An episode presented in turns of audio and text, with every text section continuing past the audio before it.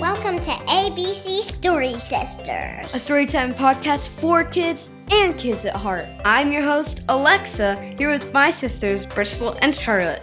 Say hi, girls. Hi. And now the end is near, and so I face the final curtain. That's just my way of saying it's time for the season finale of Peter Pan. You get stranger and stranger in your old age, Alexa. Are you ready to find out how our magical adventure ends, girls? Yes! Chapter 10 I do believe in fairies.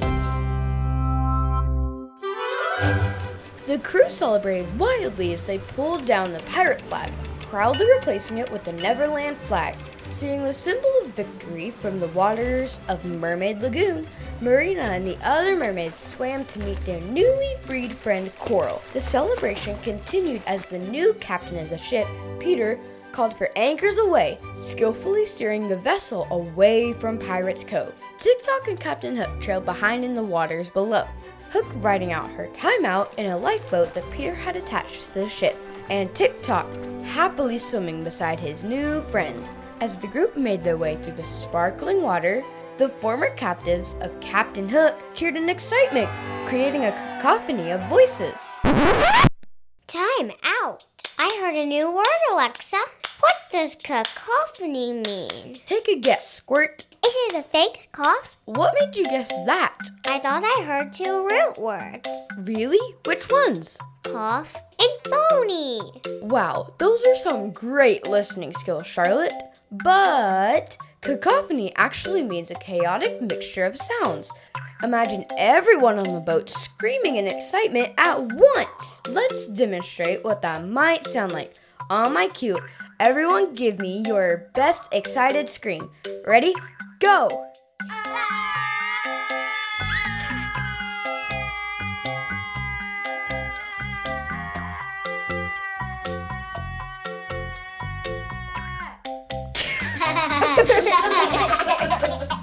That's a way more fun meaning. And a way more accurate one. Now, are we ready to get back to the story? Ready! Peter grinned from ear to ear as he listened to the cheers, proud that their rescue mission had been successful. But his smile began to fade as he realized there was a voice that was noticeably missing from the celebration. Tink, he cried out cautiously. Not hearing a response, he grew more and more concerned. Tink, where are you? She's here, Peter! Wendy cried out frantically.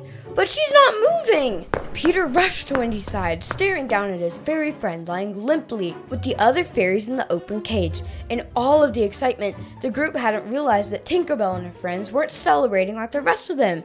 Instead, they remained on the cage floor, looking sick and soberly staring up at Peter and the others, who stared back with grave concern. Oh no! I was afraid of this, Peter exclaimed. What's wrong with her, Peter? Why isn't she moving? asked Wendy. Peter shook his head. No time to explain. We have to get back to the Lost Boys treehouse and fast. With that, Peter shifted the boat into high gear, sailing through the waters as fast as possible, making it home in record time. Seeing the ship in the distance, Nana, John, Michael, and all the Lost Boys flanked the shore, waving to the crew in excitement. But seeing Peter's face, they all sprang into action, helping the boat to dock and quickly rushing on board. Time out! It sounds like we could use some help. It sure does. Luckily, we have all of our season 4 guests back in the studio to help us. Hi, everyone. Hi! Peter and the gang need your help. They rescued Tinkerbell, but she's in bad shape. Can we count on you to help? Of got it. Absolutely. Hey, little listeners, we need your help too. Listen for the time to join in, and you can also help us save Tinkerbell. Is everybody ready? Yes. Then let's get to it. I think you all know the next line. A is for action. Now, can you tell me what's wrong with Tink? It's their fairy magic. It's fading. But why? Fairies are sensitive creatures. They've been away from their loved ones for so long, they're sick with a broken heart. But it's not too late. We can save them. How? Everyone, we need your help. Close your eyes, take a deep breath, and when you're ready, repeat after me with all your heart. I do believe in fairies. I do. I do. I, do believe in fairies. I do. I do. I do believe in fairies. I do. I do. I do believe in fairies. I do. I do. It's working. Louder. Keep going, everyone. I do believe in fairies. I do. I do. Tink! Thank goodness you're okay. We did it, everyone.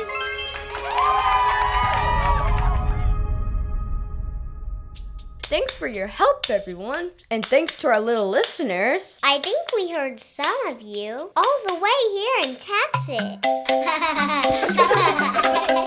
so, how does the story end, Peter? I mean, Alexa. Let's get back to the story and find out.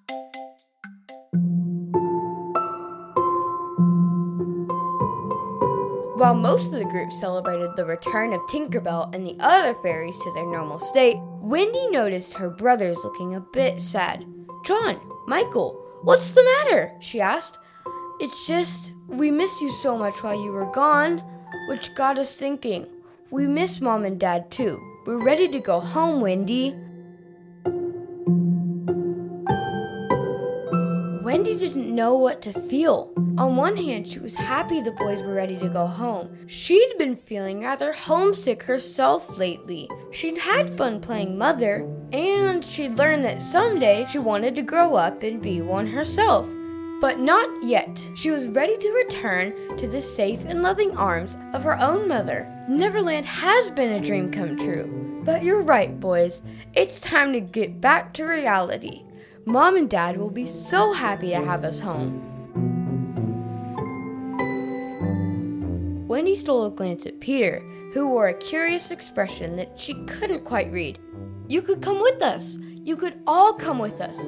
Our parents would be so happy to have you. The Lost Boys excitedly agreed, having listened to tales of home from John and Michael, who told stories to fill the time while Wendy and Peter were away. The boys huddled around the darling children, excited about their new adventure. But Peter held back. What's the matter? Wendy asked. Don't you want to come with us, Peter? You could have a family, and a school, and a home, and you wouldn't be a lost boy anymore.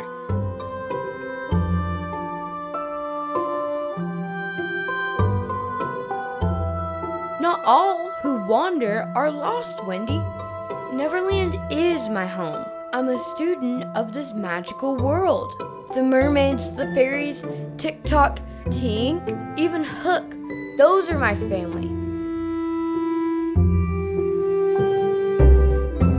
Understanding at last, Wendy nodded. We'll never forget you, Peter. The darling children and the lost boys all said their goodbyes as Peter promised to come visit as often as he could.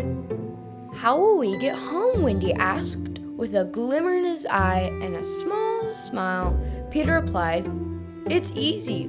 All you need is a little faith, trust, And pixie dust.